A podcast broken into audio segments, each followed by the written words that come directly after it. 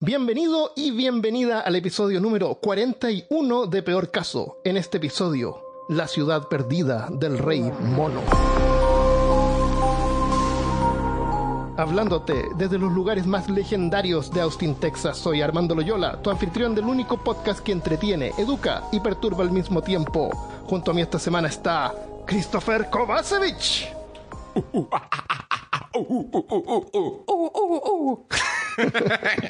Le decía a Christopher que la palabra mono es como una palabra graciosa, como que no, no evoca un ser terrible, temerario. Excepto, excepto si es un mono de 2 metros y 200 kilos. Claro, tenemos que verlo. ya no es tan chistoso. no. El, uh, esta es una historia sobre una ciudad perdida y los exploradores que dedicaron su vida ya hasta se sacrificaron para encontrarla. Nuestra historia comienza hace 500 años, en el territorio que ahora ocupa Honduras, cuando en 1526 Hernán Cortés, el conquistador español, envía una carta al rey Carlos V mencionando la existencia de una ciudad de grandes riquezas. Según él, había escuchado a los locales, algunos que algunos le llamaban la ciudad blanca, porque estaba construido con piedras blancas. Claro. es que, es que decían que veían como unos pilares saliendo así como de la, del, del, valle, pero nadie sabía dónde estaba ese valle. Ah, era como que de lejos. Claro, como de lejos la... se veía, no sé, de reojo, algo así. El otros. Pero eso, eso, eso existe mucho en la jungla, así como. Ah, porque lo, Puede ser un reflejo, dicen. claro. Para allá hay un monstruo porque se escuchan ruidos. Claro. Y en realidad era, no sé, macacos apareándose. Claro. eh, otros, con cierta reserva, le llamaban la ciudad del rey mono, porque según decían, los habitantes de esa ciudad adoraban a algo que asimilaba a un primate. Los nativos Pie también grande. aseguraban que en ese lugar había sido habitado por un grupo de personas que parecían más a simios gigantes que a humanos, incluso con habilidades mágicas. Dicen que enojaron a los dioses y luego desaparecieron. O sea, como que una, una maldición se cernió sobre ¿Dónde- ellos. ¿Dónde, Se- ¿dónde es está Honduras? Honduras está, ah, si tú miras Centroamérica, eh, está arriba de Colombia, por ahí, eh, al sur de Panamá. Es un lugar bien inhóspito. Eh, es súper inhóspito. Te voy a contar sobre el lugar. El lugar se volvió prohibido ya que decían que había una maldición y quien visitara la ciudad moriría de enfermedades o sería matado por un demonio. Pero también habían riquezas, así que Es que siempre hay una contraparte. Claro. Así que, claro, Cortés trató de buscarla por las riquezas, ¿cierto? Pero nunca la encontró y a lo mejor es por suerte, porque sabemos que la hubieran saqueado y hubieran, hubieran deshecho todo, si es que existía. Sí, claro, sí es que existe esa, esa ciudad. Los rumores persistieron por cientos de años y muchos exploradores se aventuraron para encontrarla. Algunos regresaron con las manos vacías y otros nunca regresaron. Ta, ta, tan. es que era común en todo caso en ese tiempo y de hecho va a ser común por los próximos cientos de años. Sí. O sea, estamos hablando de 1500 y alguna cosa. 1500, Sí. Por lo, por lo menos un episodio que no sea del, de 1940. Claro, y 30. Claro, todos los episodios son de ese año. Aún así es super Lovecraniano, ¿no? Ya, tenía que salir con Lovecraft. Ni siquiera llegamos Ah. a esa parte. Todavía no llegamos a esa parte. Eh, pero ah, eh, las expediciones se perdieron hasta cientos de años, años después. O sea, la cartografía era hecha a través de caminar y andar y, descubrir qué era lo que llevaba a estas personas con este espíritu de aventura a entrar en estos lugares inhóspitos y aventurarse a lo desconocido. Y generalmente eran datos, pues, era como lo que tú decías. Sí, ah, sí. se encuentran una tribu y la tribu dice no, porque hay un monstruo o hay una ciudad o, eh, y, y esto era de, de- de generación en generación, transmitido por tradición oral. Claro, no, y además traducido, porque mucha gente venía Claro. de, de Europa, de, Estados Unidos, qué sé yo, y tenían que hablar con gente local, con intérpretes. tiempo era- Así que imagínate. Eh, eh, y exactamente. O sea, en Estados Unidos después, pues, en el tiempo de Sí. Cortés, eran solamente los Claro. españoles y portugueses que estaban llegando a... Sí, pero habían, eh, habían unos que aprendían creo. a hablar eh, los idiomas indígenas y, y traducían. Eh, porque si no. Sí, no se conversaban. y después mataban. Claro. En, la- en 1930, el Smithsonian envió Ya, tres viste, ya fuimos a expediciones. 1930. Ah, no. ¿Verdad? No me di cuenta. Pero no tuvo resultados. Ah, ya. Eso fue todo por 1930. Por ahora, sí. ya. El- la localización es un lugar tan remoto que podría ser posible que una civilización se hubiera desarrollado ahí sin que hubiera sido detectada por el resto del mundo. Estamos hablando de la jungla de Mosquitia, se llama, al noreste de Honduras. Es uno de los Ah, no lugares me menos... digas que. ¿Mm? No me digas que hay mosquitos. No sé por qué me Mosquitias. linka. Mos- No, no, hay mosquitios. Hay mosquitos. Mosquitia se Mosquitos y llama la- mosquitias. Claro. El- la jungla la, es uno de los lugares menos explorados del mundo y una de las junglas más peligrosas actualmente. Tal vez No. más que el Amazonas. No. Ah, La jungla de Mosquitia está cubierta por tres capas de distinta vegetación y tiene un espesor de 50 metros. O sea, del suelo a la última hoja así de los árboles de arriba, 50 metros de vegetación en tres capas de vegetaciones diferentes. Imagínate. Entonces, esos, ¿cuántos metros dijiste? ¿50 metros? 50 metros. Sí, más o Debe ser algo así como un edificio de nueve pisos. Más o menos. Súper alto, O imagínate. más. Imagina- y más encima hay montañas. Y eso no es nada. Claro. Hay más. Eso no es nada. No. El, el, el suelo, bueno, lo hace súper oscuro. La geografía, además, es súper accidentada. Hay montañas empinadas, ríos con peligrosos rápidos. Y a eso agrégale que hay pantanos. Y la fauna también es una de las más mortales de América. Hay un mapa antiguo de 1958 donde la zona está indicada con las palabras Portal del Infierno. Y no es, y no es broma. sí. Y no es broma. Imagínate. Los Debe españoles deben haber visitado y no, no volvemos ahí. No, y en el año 1500, cuando no Sí. tenían ningún tipo de recursos de Claro. exploración, nada. No, portal del infierno. Hay un tipo de serpiente venenosa que se llama X. Porque en la espalda la mira y tiene, se ve como si tuviera letras X. También se llama Neu- Neuyaca. Que aparte de ser mortales, eh, si te muerden, son agresivas, o sea, te persiguen. No, no están así como. Una, una serpiente normal, lo único que quiere es que tú no la pises. ¿No es cierto? Claro. Y se defiende si no. tú la atacas. No, estas serpientes te atacan a ti. Y si tú corres, te, te persiguen. Te, te persiguen. Sí, así nomás. Porque yo he visto acá serpientes peligrosas y pasan, no te molestan. El...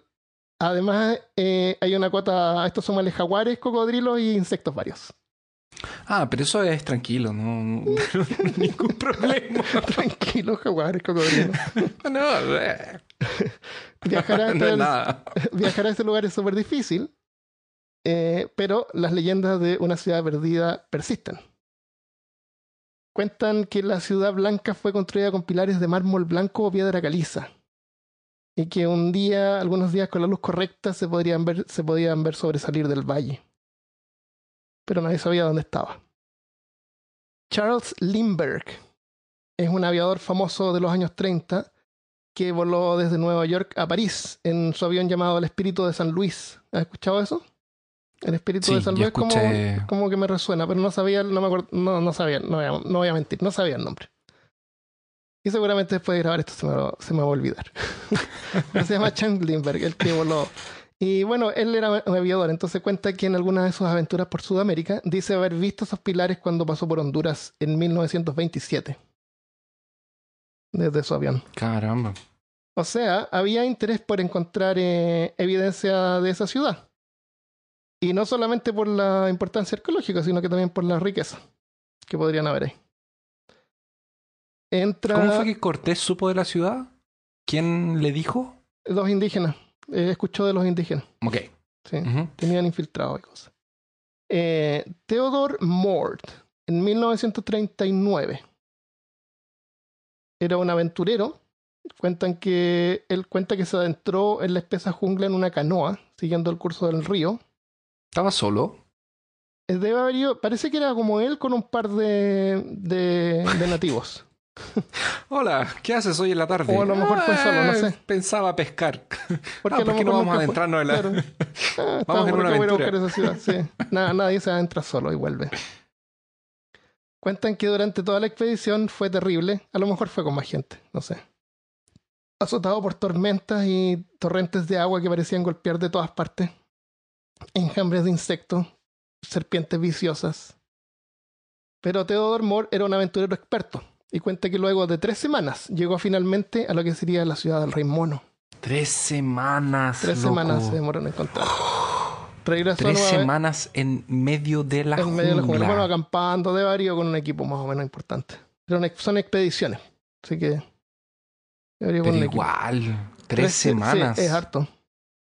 Vi- Sobrevivir ahí tres semanas. eh, eh, son tres semanas. eh, hay que matar animales Con- para cocinar. No, no basta con comida que No, no puede llevar. hay que pescar, Claro. hay que matar Hay que animales, hay que, hay que exactamente estás viviendo ahí. Claro. Yo me estaba preguntando eh, porque mientras preparábamos el, el episodio eh, y el baño ¿Y el baño qué? va a ser número dos En cualquier lado. Te limpias y con una después te limpias con qué, con una hojita. Con una hojita, con una rana que haya por ahí.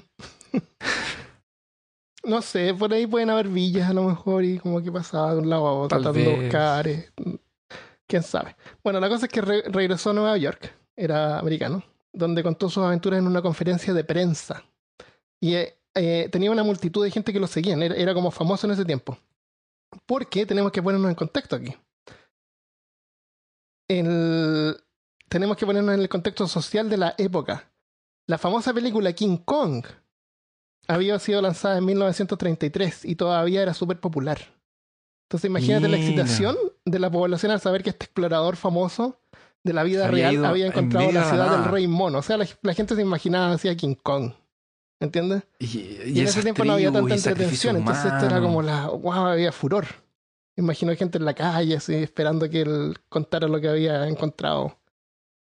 Eh, Mira, yo encuentro que la tecnología es una cosa súper buena, pero le, le sacó todo el Romanticismo.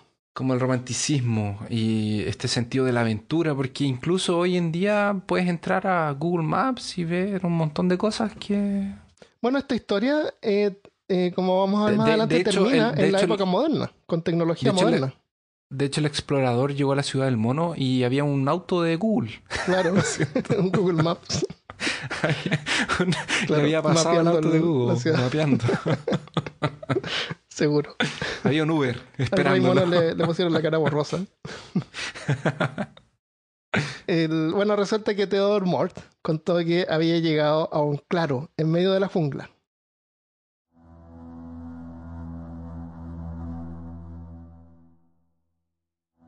Vio construcciones como nunca había visto antes y una escalera blanca enorme, cuyos interminables escalones se elevaban hasta lo que sería una plaza. Cuando llegó allí, se dio cuenta que estaba al pie de la ciudad legendaria. Había esculturas de simbio por todas partes y en el centro una estatua de proporciones ciclópeas. Allí, frente a él, se erguía lo que solo podía haber sido el mítico Rey Mono.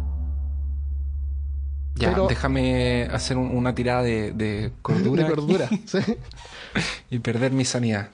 ¡Ah, loco! Pero qué... ¡Ah! ¡Qué bacán! Ya, Pero había algo perturbador que hacía la estatua aún más intimidante. Y es que, estando ahí enfrente de ese monumento, no era difícil darse cuenta de que no había sido una casualidad de que esa ciudad hubiese sido construida ahí.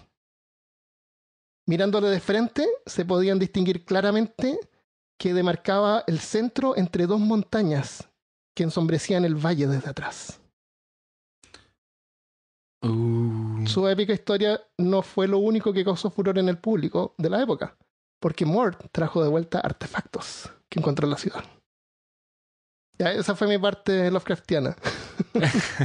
o rolera. claro. Que, que es la parte cuando él termina de escribir y estos horrores no Claro. pararon de vienen por perseguirme, Claro. vienen por mí. Y en eso hubo un temblor y, la, y se cayó la estatua sobre él. Claro, espero que, no sé, No, alguien lea No, la esto descripción era y- más o menos así, pero era refome, que habían dos montañas atrás.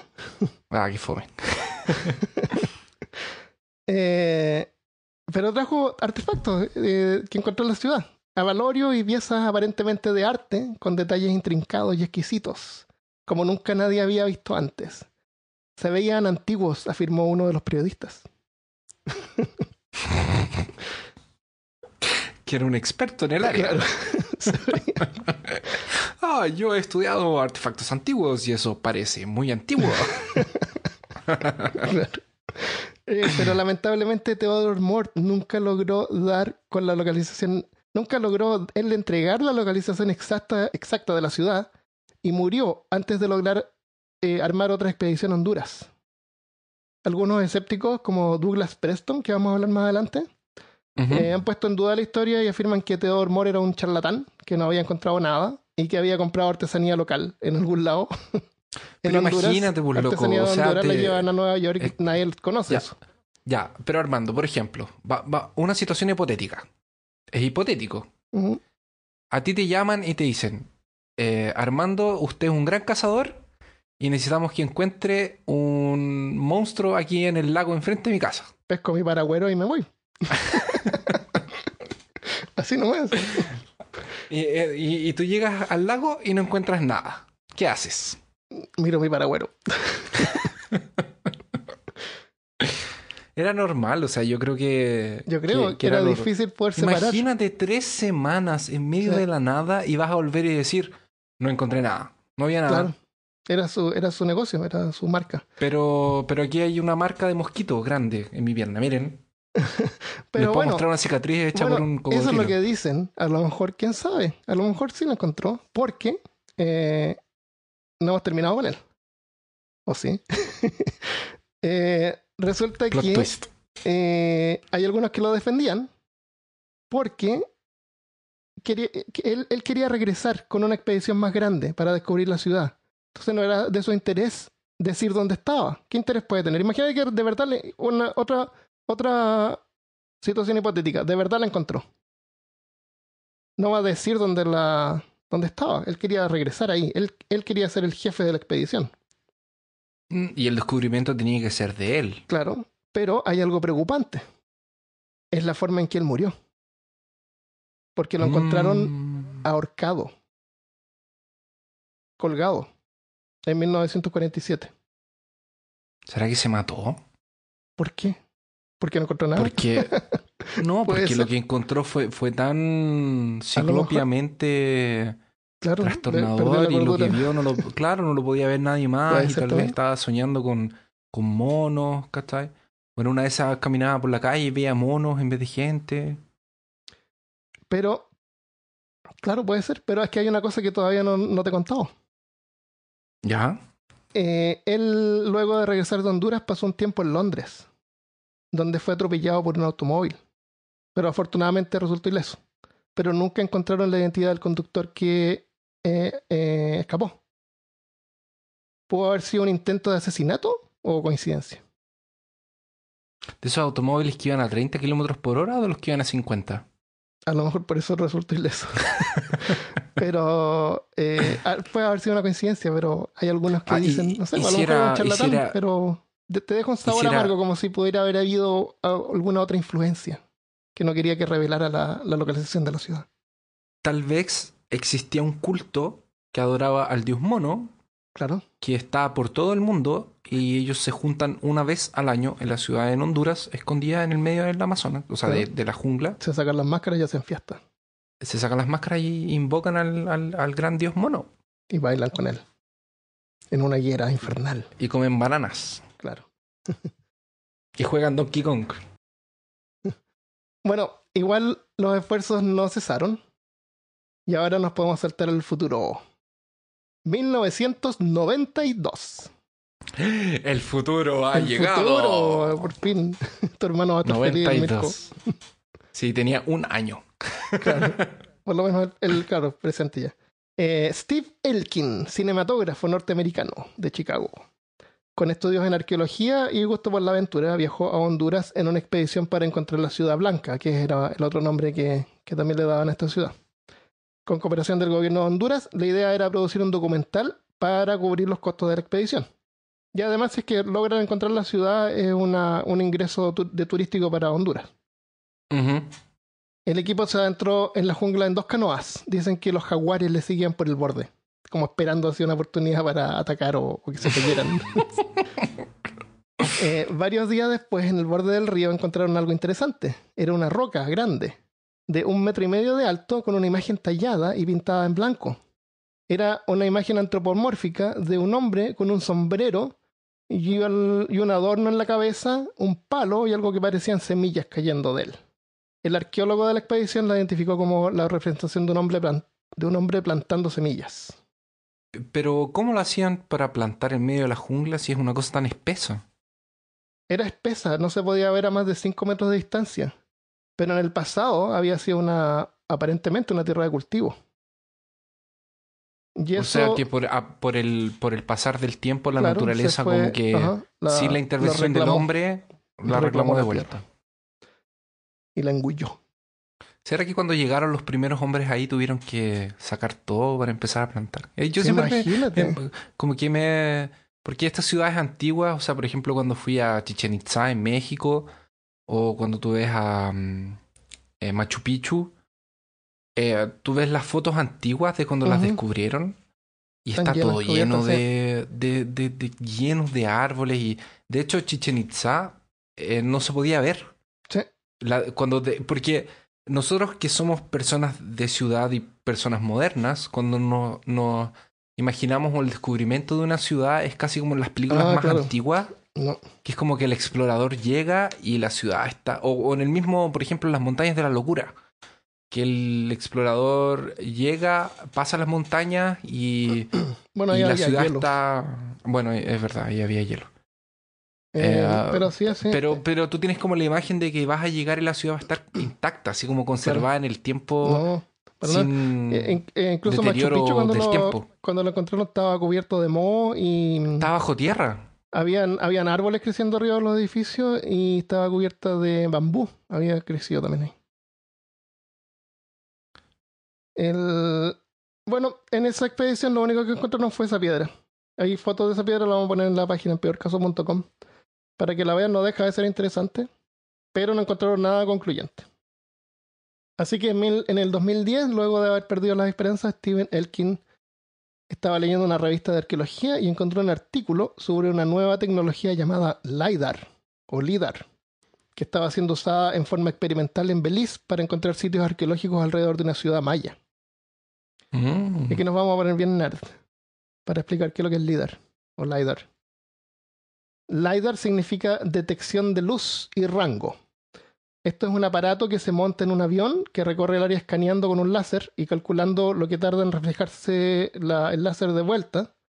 Con eso pueden hacer un mapa tridimensional de la superficie. El Sí. tipo específico que estaban usando era capaz de atravesar los árboles. Y para eso usaban un láser más potente y una técnica holográfica. Usan una. A lo mejor ni deberíamos poner esto, pero yo lo encontré interesante. Está la interesante. Yo, yo lo encontré interesante. Eh. Usan una cámara foto que fotografía el reflejo del láser con una velocidad de obturación de un nanosegundo. O sea que va y increíble. pa, pa, pa, pa, pa, a un nanosegundo de velocidad, sí. La Es técnica se rápido. llama conjugación de fase óptica. Y lo que hace es diferenciar la luz de los elementos más distantes. O sea, eh, separa la- lo que son las hojas de los árboles más cercanos con el fondo, con el piso. Ah, sí, para, pa- para tener una imagen, porque yo lo estoy, lo estoy imaginando ahora y eh, en la película Prometheus, ellos encuentran esta construcción antigua, esta pirámide, y tienen unos sensores. Sí, ¿Quién, es, que ¿quién vio la película Prometheus? sí, Exactamente. sí. Entonces, es más o menos eso. Más o menos eso, pero e incluso no solamente escanea la superficie, sino que tiene como un rango de profundidad y puede calcular la profundidad del espesor del, de lo que hay entre medio. La, la cuestión es que al final se obtiene un holograma o una imagen tridimensional donde se puede diferenciar la topografía del suelo y la capa de árboles y se puede separar, sacar la capa de árboles. y se puede ver debajo. O sea, en la práctica se, puede ver el, piso sin los árboles. Sin los árboles y ver lo que hay. Sin y ver lo que hay debajo y ver cualquier construcción que esté oculta ahí. Así no. O lo que sea que hay ahí. Totalmente, como, tú decías, sin ningún romanticismo y respeto por, el, por la exploración. por, los 500 años de exploración se fueron al carajo. una foto con esto y, ah, ahí está la ciudad. sí, se va al carajo. Ah, era así, ya. Y bueno, a lo mejor hay ciudades subterráneas que el LiDAR no puede atravesar. Entonces, Steve Alkin se imagina inmediatamente usando esta tecnología de vuelta en Honduras. que me lo imagino cuando estaba leyendo el artículo y leyó eso y como que se le empieza a separar el fondo y se le empieza a acercar la cara con la película. sí. Así que decidió regresar una vez más. Él tiene, hay una speech, hay una, que le habla en un TED, en estas como convenciones, y dice que la, la familia ya lo tenía estaba cabreada de escuchar eh, la ciudad blanca y Honduras y, exploración. Pero una vez más, fue armado, fue eh, armado con un No se rindió. No Era un hombre con convicciones. consiguió el avión con el LiDAR, un equipo de 30 personas, entre ellos, y, y esto no es una exploración silla, son 10 doctorados, 3 analistas de sistemas, además guardias armados para cuidar el avión las 24 horas del día por los carteles de droga que hay por ahí. Claro, o por si salían eh, seres alados con monos con alas Nunca para defender la ciudad. Oye, pero hay una foto del avión con los guardias y son como cinco guardias. Están como esos que cuidan a los rinocerontes en, en África. Así. Oye, el costo de esta expedición, 20 mil dólares al día. Imagínate. Eh. Y, el LiDAR se le echó a perder una parte, o al avión creo que tuvieron que esperar así varios días que llegara un repuesto. Oh. O había como un poquito de presión. Bueno, finalmente lograron escanear el área y confirmaron la localización de varios sitios arqueológicos. de la Mosquitia hondureña es objeto de un reportaje de la cadena internacional National Geographic que publicó ayer estas primeras fotografías.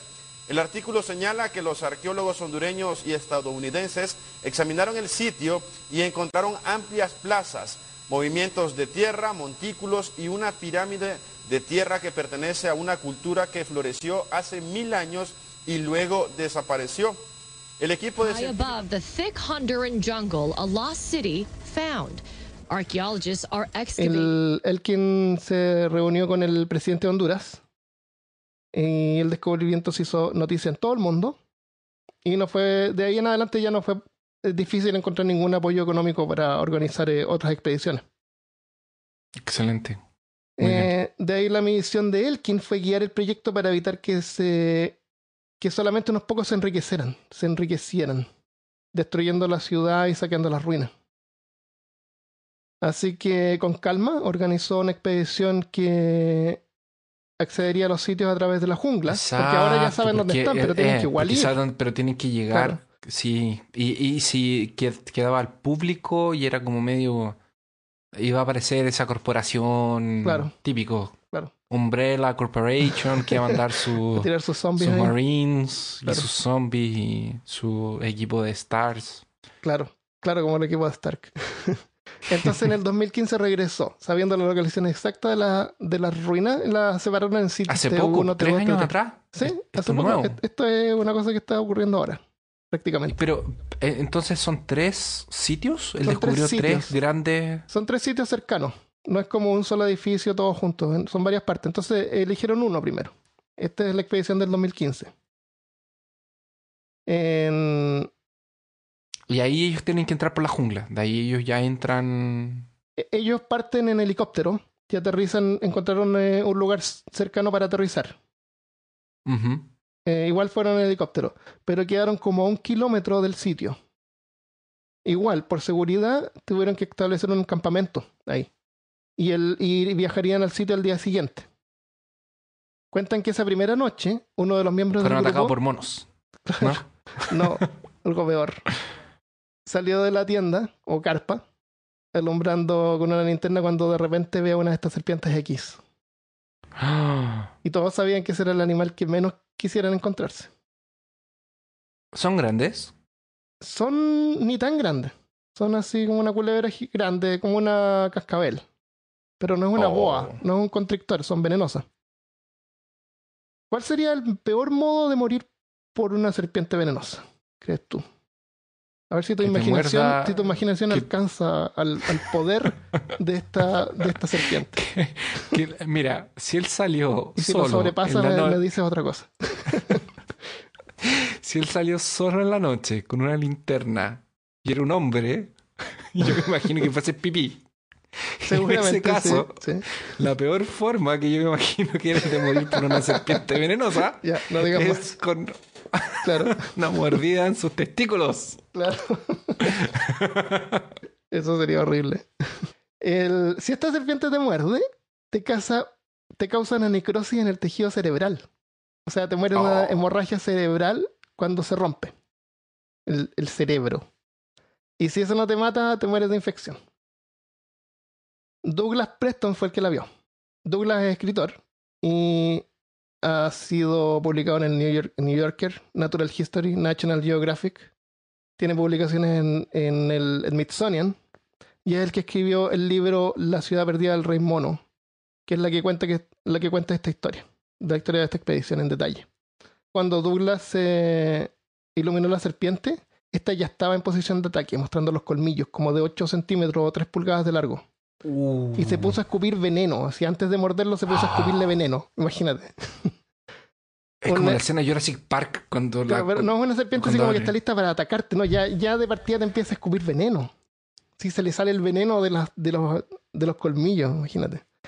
Eh, un experto del equipo viene con un palo de madera o rama y la, le aplasta la cabeza contra el suelo y la agarra. Como se agarran las serpientes, así como con, con la mano detrás del cuello, ¿no es cierto?, de la cabeza Ajá. y la cola. Eh, así se manipula la serpiente. Pero la serpiente era tan ágil que se gira y le escupe veneno en el brazo. No lo alcanza a morder, pero le escupe veneno en el brazo. Y al contacto con el veneno, la piel se em- empezó como a hervir, a burbujear en ampollas. ¡Oh! ¡La Imagínate lo dura! potente que es si te lo inyecta. Es muerte segura. Así nomás. Oh, mentira. Sí, horrible, es como un depredador. es como la- un alien que escupe, Oye, Pescan esta cabeza. escupe ácido. pescan esta, esta culebra, la decapitan ahí mismo. No, no hay tiempo de mirar nada, no. La, la, la decapitan. La cabeza decapitada seguía escupiendo veneno. Y la, y la cola, la cola, la cola se trataba como de escapar, así como si tuviera mente propia. ¡Oh! ¡Qué horrible! Dicen que uno de los miembros del equipo dijo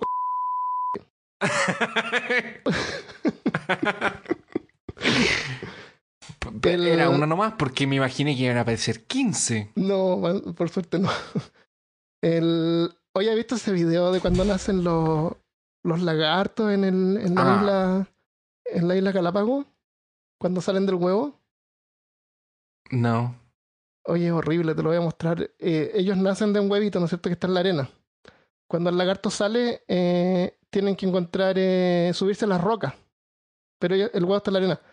Aparecen serpientes, así 50, 100 serpientes, así en todas direcciones, a atacar y a tratar de agarrar al, al lagarto recién nacido. Tiene que salir corriendo. Corriendo y saltar y tratar de subirse a una, a una roca mientras las serpientes van detrás y saltando para agarrarlo. Y esto no es película, es la vida real. Oh. Y las pobres, sin, las pobres cosas recién nacidas tienen que saltar y tratar de subirse a las rocas porque parece que las serpientes no se suben a las rocas, están como en la arena así. ¡Ay, qué horrible! Es como el territorio sagrado. Es como Claro, aquí no me pueden es como que, claro, no, no se puede estar ahí. Oye, horrible ese video, te lo voy a mandar. ¿Qué? El, Y- eh, Y yo que sufría viendo las tortugas tratando de llegar a la playa. Claro, no, las tortugas, no, y las tortugas no tienen ninguna, nada que hacer, se mueven a, a cuando apenas caminan. Estos Sí, pues, tienen que salir pájaros, corriendo, sin nacer y aprender a correr. Ahora. Tal vez se están preparando. Es como ya voy a nacer. 3, Claro, 2, 1, Claro, ahora. sí, más o menos. Oh, qué horrible. El... Qué horrible. Bueno, la serpiente la pescaron y eso fue lo que les dio la bienvenida a la jungla. bienvenida a, a, a Mosquitia. Imagínate que eso pasó, que eso le pasó a un grupo de exploradores que venían en un avión Súper mega experto. Esto ellos aterrizaron en helicóptero. y estaban a un kilómetro. O sea, ellos estuvieron una noche. No, no, Y estamos hablando- est- estamos hablando de la primera noche. Van a, van a ir a la ciudad. Sí, esa es la primera noche. Pero imagínate, porque ellos están relativamente cerca de la ciudad Sí. van a llegar allá, pero existieron exploraciones que pasaron semanas Sí. en esas condiciones. Entonces, imagínate, por ejemplo, cuántos murieron de los de eh, Cortés. De más, claro, por eso es que no iban ni ahí. Por eso, imagínate, le pusieron el portal del infierno. eh, eh, Pero- así debe haber salido como el puro Cortés y dos más de los Pero la no serpiente sé, esta pues, no es 100 lo que peor. entraron. Esa fue lo que les dio la, ben- la bienvenida. Así que en la mañana agarraron la serpiente y la, la cabeza de la serpiente la amarraron en un árbol. Como para, para que la gente lo viera y se acordara de lo peligroso que es el lugar. Como para crear conciencia. claro. Otros peligros eran los insectos y enfermedades tropicales que se podían contagiar ahí.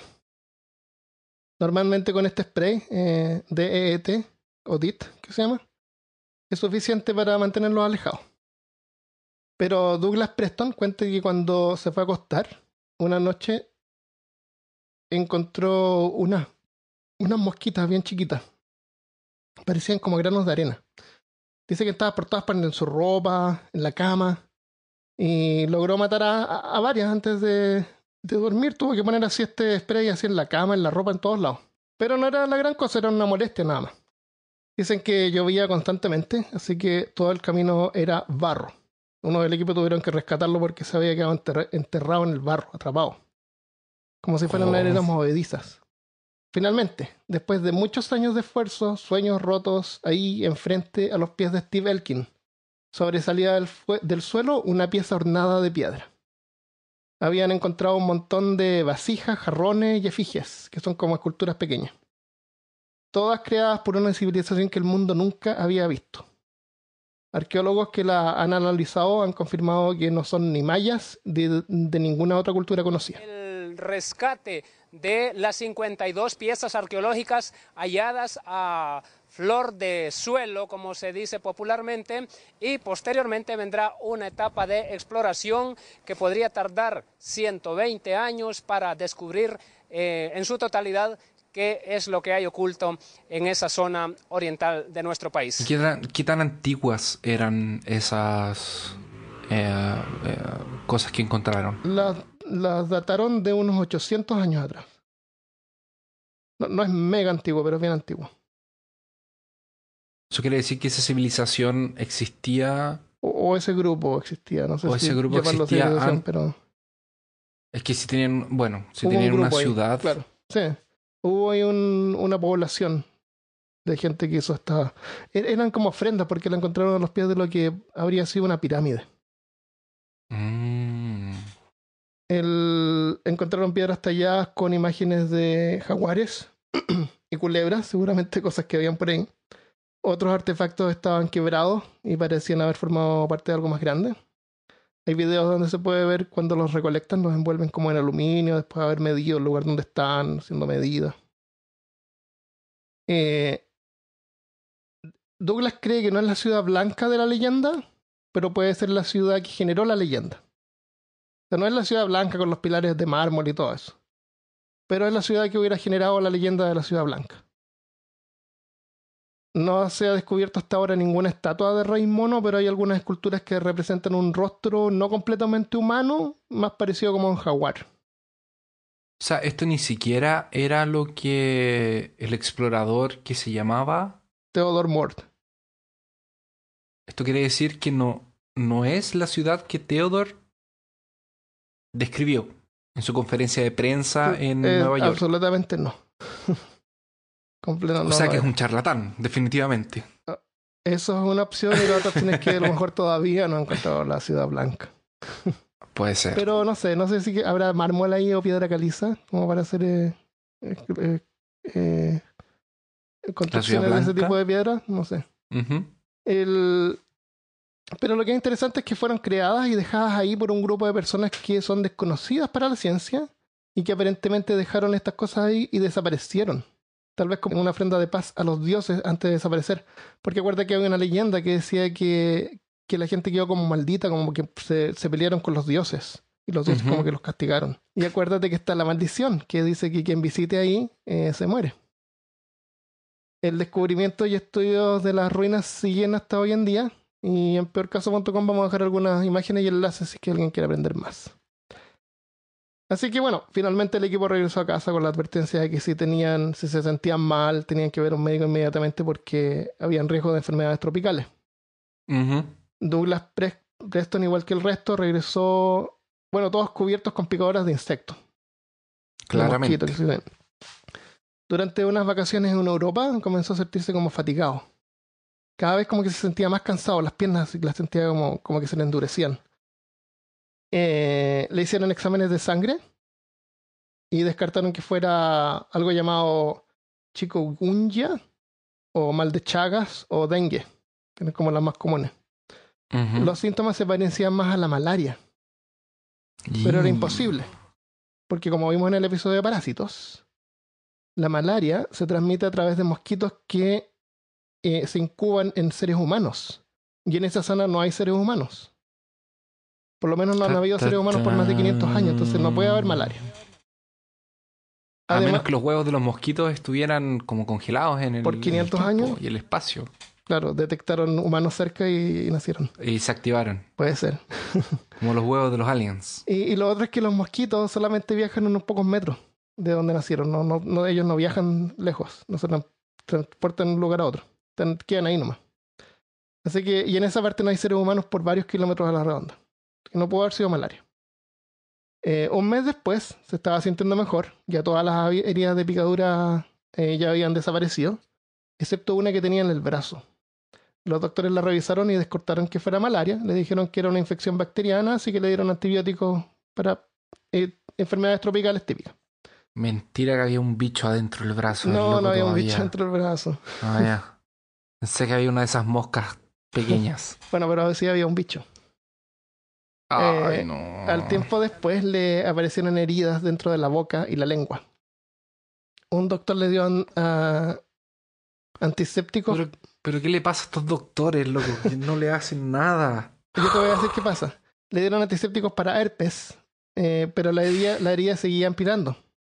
Le recomendaron una, así una crema con antibiótico. Mientras tanto, Pero otro- estos doctores no saben que él estaba en una explo- en un sí en saben, en- en- sí saben. Pero espérate, Ah, ya. pero espérate, espérate. Mientras tanto, otro miembro de la expedición, un fotógrafo que trabajaba para el National Geographic, tenía el mismo problema, pero peor. Dice que la, la herida del- de la picadura, o de lo que supuestamente pensaban que había sido una picadura, era, la describía como si fuera un volcán de pus, que no dejaba de salir líquido del- de la herida constantemente. Y no había forma de curarla. Eh, las enfermedades tropicales y exóticas son bien familiares para los fotógrafos de National Geographic. Y uno de ellos la. eh, uno de ellos lo logró identificar. Así que el fotógrafo contactó a Douglas e inmediatamente le contó que tenían algo llamado leishmaniasis. Y que debían buscar atención médica así al tiro, ahora. Porque era súper grave. Leishmaniasis es un parásito microscópico que se transmite a través de ciertos insectos. Las mosquitas que Douglas había encontrado en su cama, ¿te acuerdas? Esas mosquitas Sí. se llaman sunflies, son chiquititas. El problema es que, aunque habían identificado la causa, la cosa se pone peor porque resulta que es una enfermedad incurable. Y apenas hay No. investigación sobre eso. No hay investigación sobre eso porque es rarísima. En el mundo civilizado no le pasa a nadie. Entonces no hay investigación sobre eso y nadie sabe sobre eso. Ah, pero entonces tiene que ir a una tribu en medio de la nada Claro, para preguntarles cómo se cura. Así como es- escupito de, de, de, sapo, no Claro. sé. Veneno de cobra con X. De- Eh, no- una planta de algún lugar, no sé, de barro del Amazonas. Yo creo que lo, si es que le pasaba a la gente de la jungla, a lo mejor por eso desaparecieron. Porque no tenía cura. Tal vez, eh, porque tal vez eh, se dieron cuenta de que no podían continuar viviendo ahí porque estaba lleno de eso y no sabían de dónde venía. Tristemente y- no te mata de un día para otro. Te voy a decir, te voy a decir más adelante lo que pasa. La, en esa zona estaba llena de esas mosquitas, en esa, en esa parte. El, oye, los atendieron gratis, porque era así como, wow, una oportunidad así como para investigar esta enfermedad. Así que imagínate, son gente famosa y, y tienen una enfermedad súper exótica. Imagínate la atención médica que recibieron. Llega un señor al, al médico y le dice, eh, eh, doctor, ¿usted tiene mi- mis exámenes listos? Claro, eh, siéntese, tenemos que conversar. "Eh, Pero ¿qué pasa? "Eh, bueno, lamento informarle que usted tiene el mal de Robson. Pero, ¿qué es eso? Aún no lo sabemos, señor Robson.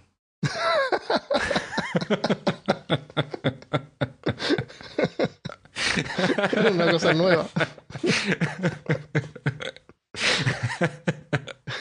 Sí.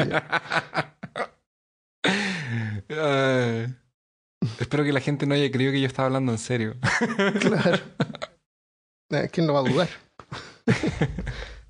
La- Resulta que la herida eh, permanece por meses y el microbio este eh, es una bacteria. O sea, perdón, no es una bacteria, es, es como un, es un microorganismo multicelular. No es una bacteria ni un virus. Es un animal. Pero microscópico, no se ve. Se desplaza ¿Como un ácaro, lentamente. una cosa así? ¿Mm? ¿Como un ácaro? No, no, no, es más pequeño que un ácaro. De hecho, es Más más, pequeño pequeño, que que un una ácaro. bacteria. Pero es multicelular. Es como un bichito, un microbio. Oh. microbio.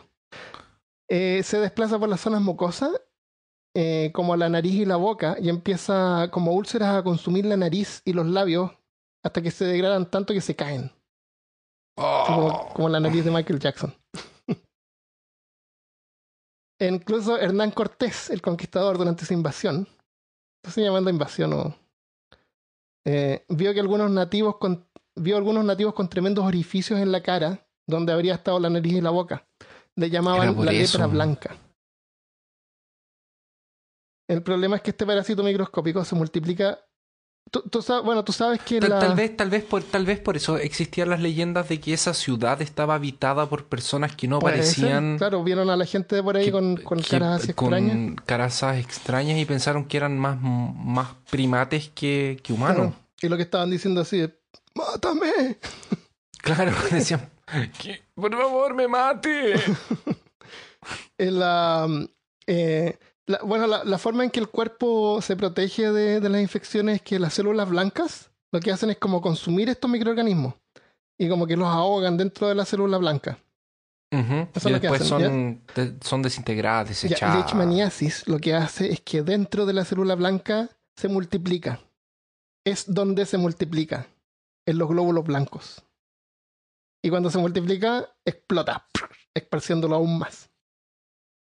Así de peligroso es. Sea, la, la única sea que tú- defensa que nosotros tenemos contra eso es, es el lugar de nacimiento del- de este bicho. Eh, bueno, aunque no tiene cura, hay una droga para adormecer la infección. Y el tratamiento consiste en una infusión de una droga que te la ponen durante 8 horas por varios días. O sea, varias, varias sesiones. Es un último recurso y es tan potente que puede destruir los riñones.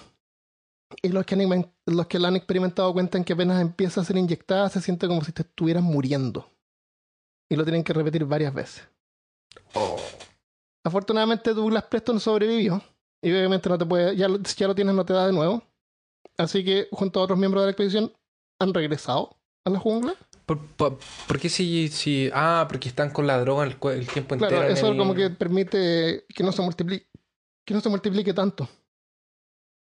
O sea, todavía lo tienen, pero no se multiplica desenfrenadamente.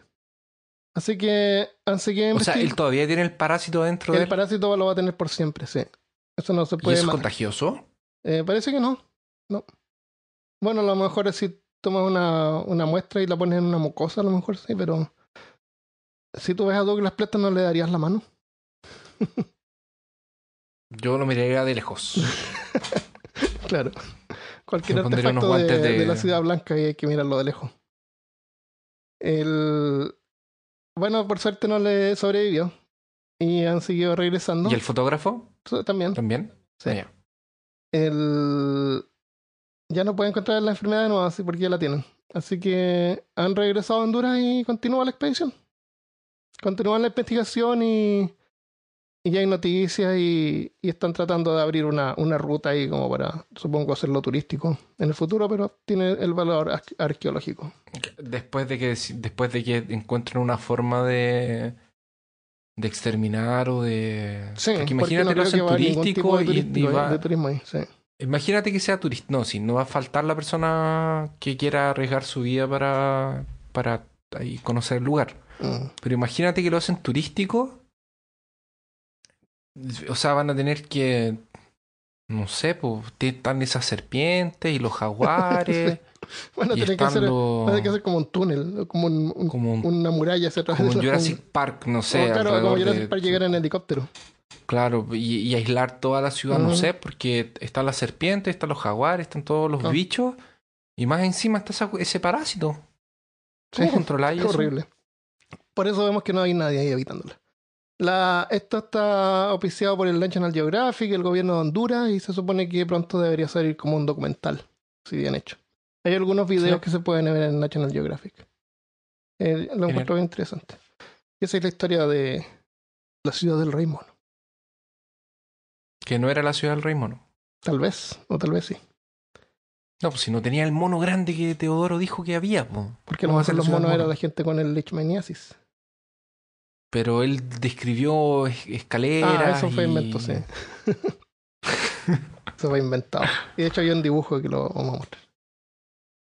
Ya, Que cicloplatiaclo, psicopa. Psico, ciclopio. ¿Qué es ciclo? Ah, ciclopio, ciclopio, como grande, ¿Qué ciclopio? grande. Sí.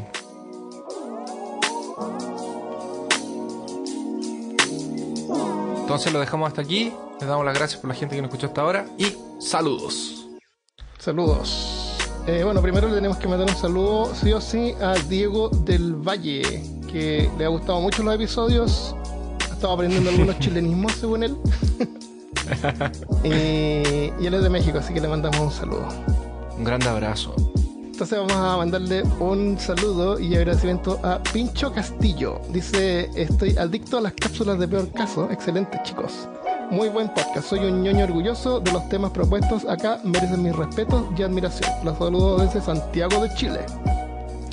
qué, bueno que no, qué, qué bueno que somos cápsulas y no supositorios. Eso. Eh, otro saludo para Gastón Roldán. Él dice, genial. Me gusta su toque minimalista. Javier Alarcón. Qué buen podcast. Los descubrí por Spotify y los escucho siempre mientras viajo por toda la quinta región. ¡Eh! Yo soy de la quinta región. La Caro también. A mí me gusta. Y mi hermano también.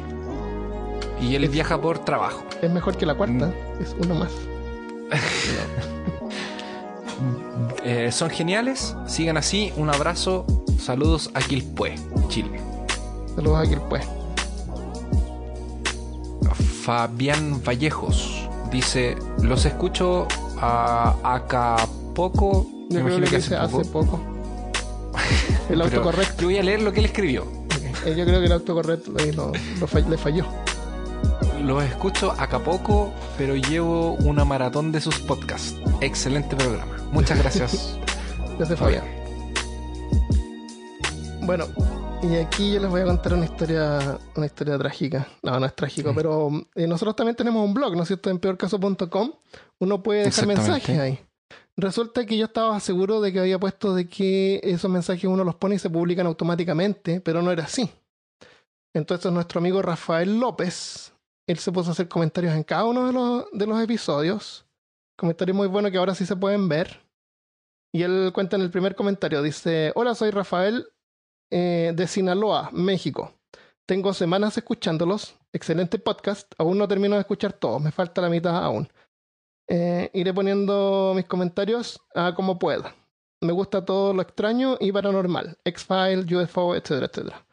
En este capítulo no hablaron de las momias de Guanajuato, en México. Oh, recuerdo que. ¿Te acuerdas que yo tenía momias de Guanajuato, pero las quité porque estaba quedando muy largo?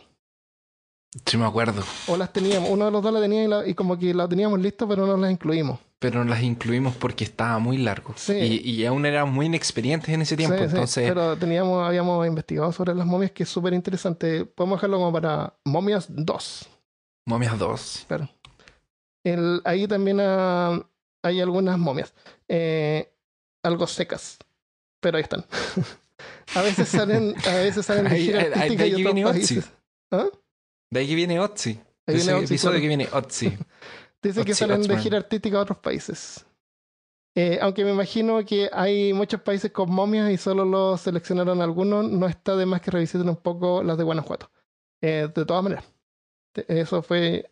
Quedó, quedó casi en el episodio. De hecho, los amigos de México les decimos que vamos a preparar algún episodio con algo de México. Sí, yo creo que algo Probablemente, es- no, no, no prometamos nada. Algo de México, ¿no? probablemente burritos. Claro, Que me gustan los burritos. claro. Hoy día era taco, taco day en el trabajo. Viene el Taco Lady, que es una señora que hace unos tacos de desayuno y pero Oh, qué maravilla. el, Ahora ya. me dio hambre. Quiero comer burritos. Entonces después él, él dejó otro mensaje. Dice, eh, hola, ¿han escuchado el libro Enchiridion? He visto muchas batallas tratando de encontrarlo. Saludos. Ese fue en el libro misterioso. Bueno, el Enchiridion eh, te lo podemos mandar en PDF, porque de hecho el que yo te mandé a ti. El la palabra Enchiridion significa el manual. Eso es lo que significa Enchiridion. Y hay un libro de fantasía de, estos dibujos animados, ¿cómo se llama? Del, niñito con el perrito que cambia de forma. Adven- Ad- Adventure Time, hora de aventura. Ah, Adventure Time. Ya, Sí, el que cambia de forma no es, el, no es el niño, es el perro. El perro, claro, el perro cambia de forma. El, en Adventure Time, o ¿cómo se llama en español? Hora de la aventura. Eh, hay un libro que le dicen el Enchiridion, pero es un libro de eh, filosofía estoica, Mm. que es súper interesante, así que lo voy a dejar por ahí, yo te lo puedo mandar. Eh, hola de nuevo, dice eh, Rafael López de nuevo. No sé si alguien revisa los comentarios de las páginas. No veo mis comentarios. Sí, lo revisamos, lo siento. No sé si no los Culpa. aprobaron. Soy Rafael, ingeniero de sistemas. Me encanta su blog. Estoy las esperanzas. ¿Hay alguien escuchándome? Claro, hay alguien ahí. Ese es lo Parece mejor como- con su humor y a veces negro. Ahora entiendo el humor negro según el capítulo que hablaron de ello. Y los chistes a veces buenos y a veces salados o bobos. que me sacan varias carcajadas haciendo mi comercial. Ah, haciendo mi comercial. Y aquí le vamos a dar su comercial. Sí, se lo merece. Se lo merece. Creo que alguien dijo que era dentista. Estoy creando un sitio de control de consultas online. Solo por si les interesa. En www.consulred.com. Digamos que está en beta. Sigo construyéndolo. Gracias. Eh, para quienes nos escuchan en México, que trabajen en el área de la salud y necesitan un sistema para administrar pacientes y consultas, visiten consulred.com. Eso es consul como consulta y red como una red, Como, una red. como una red, claro. .com, consulred.com o llamen al teléfono 667-175-3954 para más información y seguramente pueden preguntar por Rafael. Díganle que vienen de peor caso, a lo mejor les hace un descuento. En una de esas. Así que lo dejamos hasta acá. Eh, si alguien te quiere contactar a ti, Christopher, personalmente, ¿cómo lo pueden hacer? Christopher arroba peorcaso.com. Y a mí me pueden mandar a armando arroba peorcaso.com o nos pueden escribir a info arroba peorcaso.com o a peorcaso arroba gmail.com. Si quieren mandar emails. Si no, pueden mandar mensajes a la página de Facebook que los los leemos vamos- todos. los- sí. Lo dejamos hasta acá, entonces un abrazo. Hasta el Un abrazo, próximo chao. lunes. Adiós.